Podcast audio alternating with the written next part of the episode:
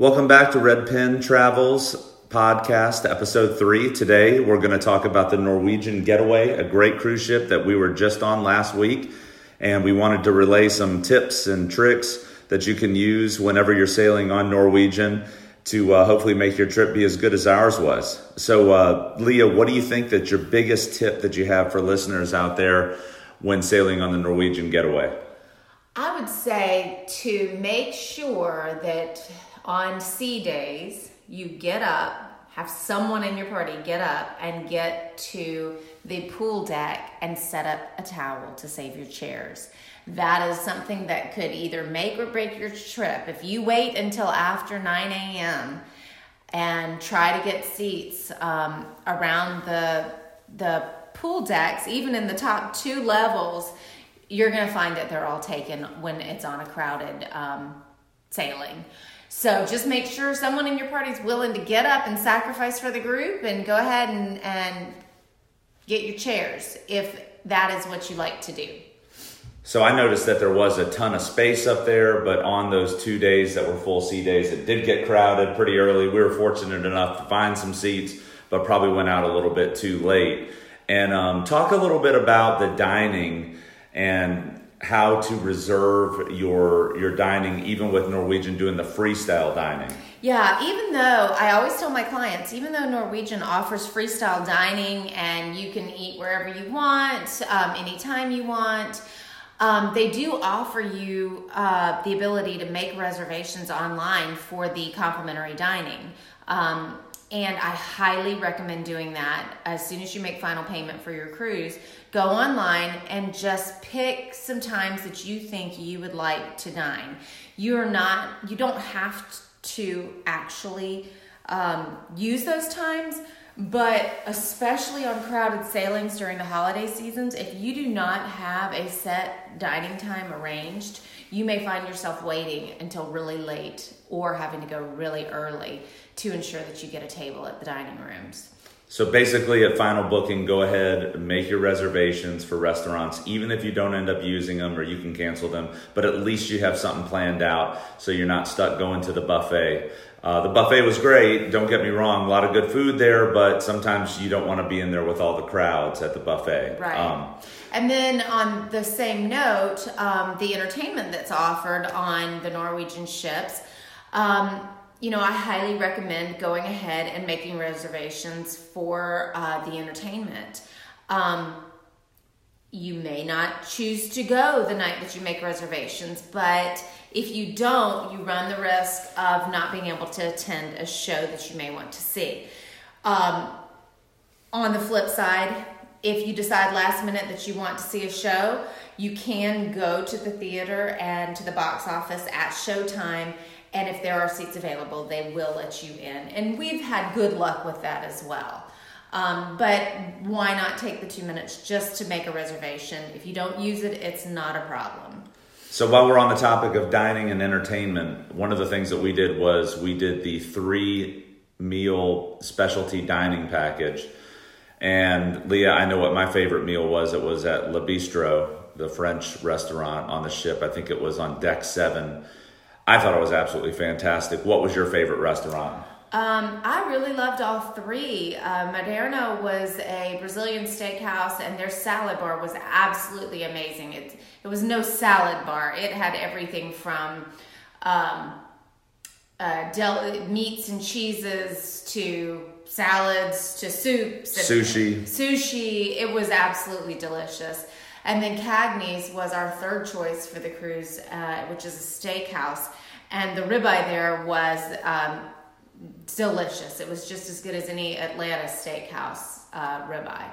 So one of the things that I noticed with the spe- specialty dining was uh, in cruises past, it didn't seem like there was a huge difference in the food. Um, now we thought that the food on this cruise was absolutely fantastic. Uh, we'll talk some more about some of the other restaurants, but the specialty dining restaurants, I think they really did a great job. You felt like you were really getting your money's worth out of it. I thought it was a very good deal for what you ended up getting. Um, um, it's also a smaller venue. It, when you're on a cruise ship with 4,000 people, if you want a little bit more of an intimate dining experience, you get that in the specialty restaurants. versus uh, going to the big dining rooms where they are, you know, pretty packed. Um, but the food at the complimentary dining restaurants is amazing. Uh, the choices, it, um, we we didn't have a bad meal on the ship. Everything was delicious.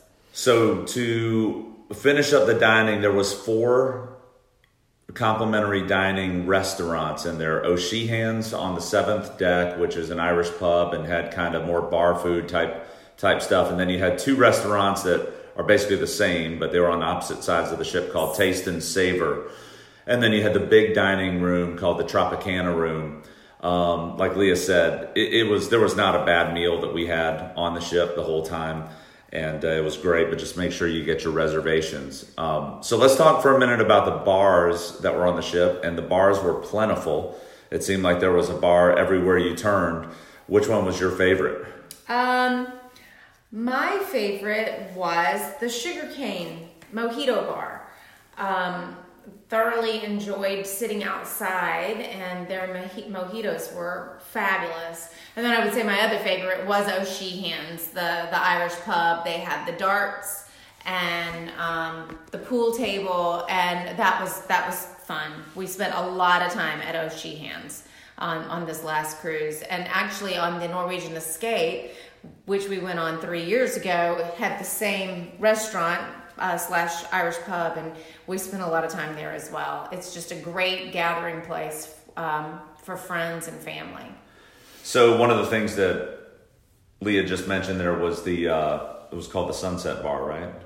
The Sugar Cane, sorry, excuse me, Sugar Cane Bar um, that she liked so much, and one of the things that I noticed on the ship was with so many passengers and employees it always seemed to be very busy in a lot of the places you went to. But on this eighth deck, because the bars are inside and then go outside, uh, it was just like being in a little small local bar. There wasn't many people there at all. Um, it, it, was not crowded. You didn't have to wait for drinks. Uh, just thought it was absolutely fantastic. So the eighth floor, or excuse me, eighth deck, inside and outside, was uh, probably our favorite spot to get a drink in the evening. Um, talk about where we would go for coffee in the morning. Well, that's what I was about to say. If you've stayed with us to listen to this podcast, I'm about to give you a special little hint.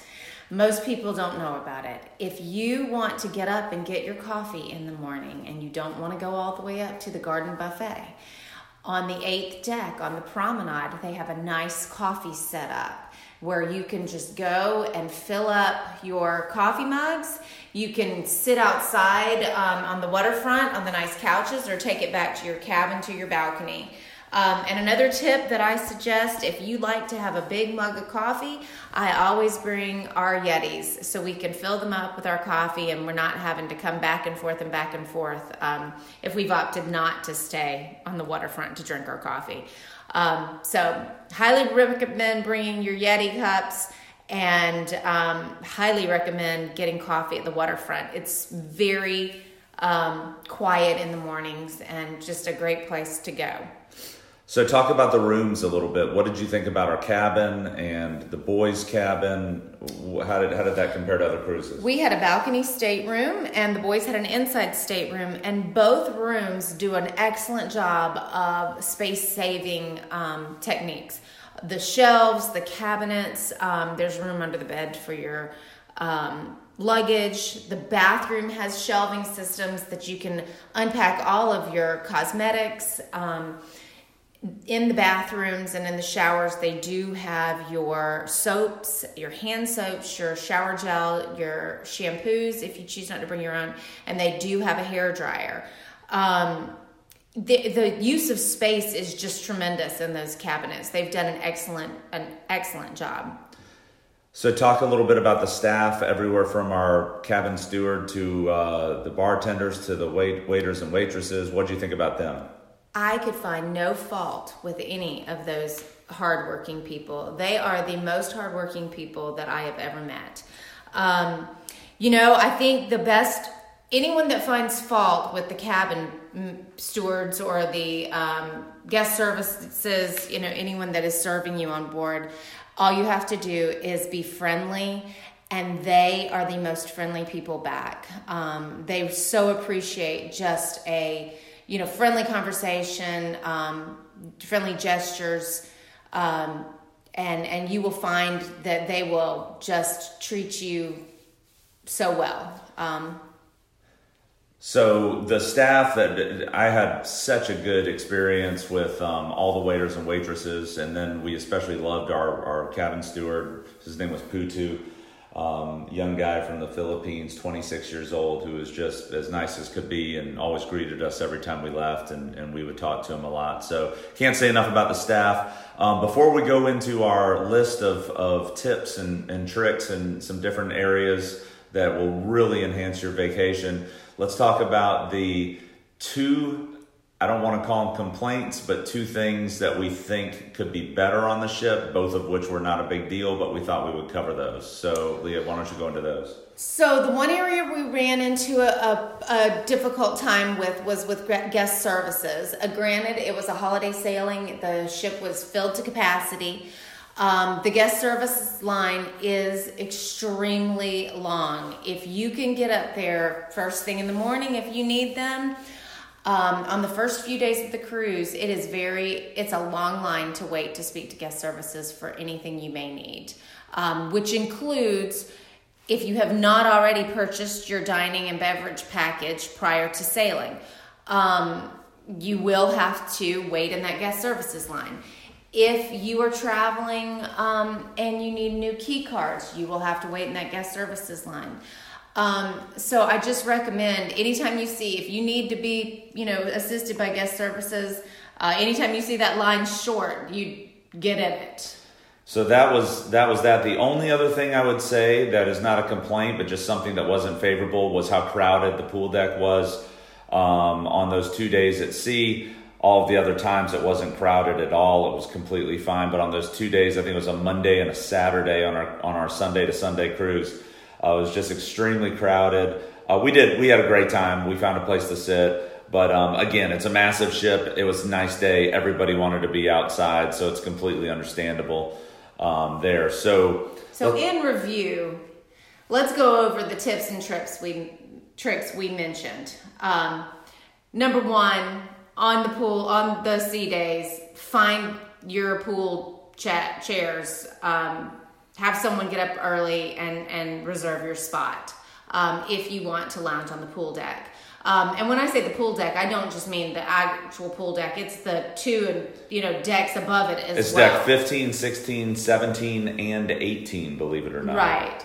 Um, tip number two, um, Make, make reservations. reservations. for your dining and entertainment. Um, it will make your trip go so much more smoothly.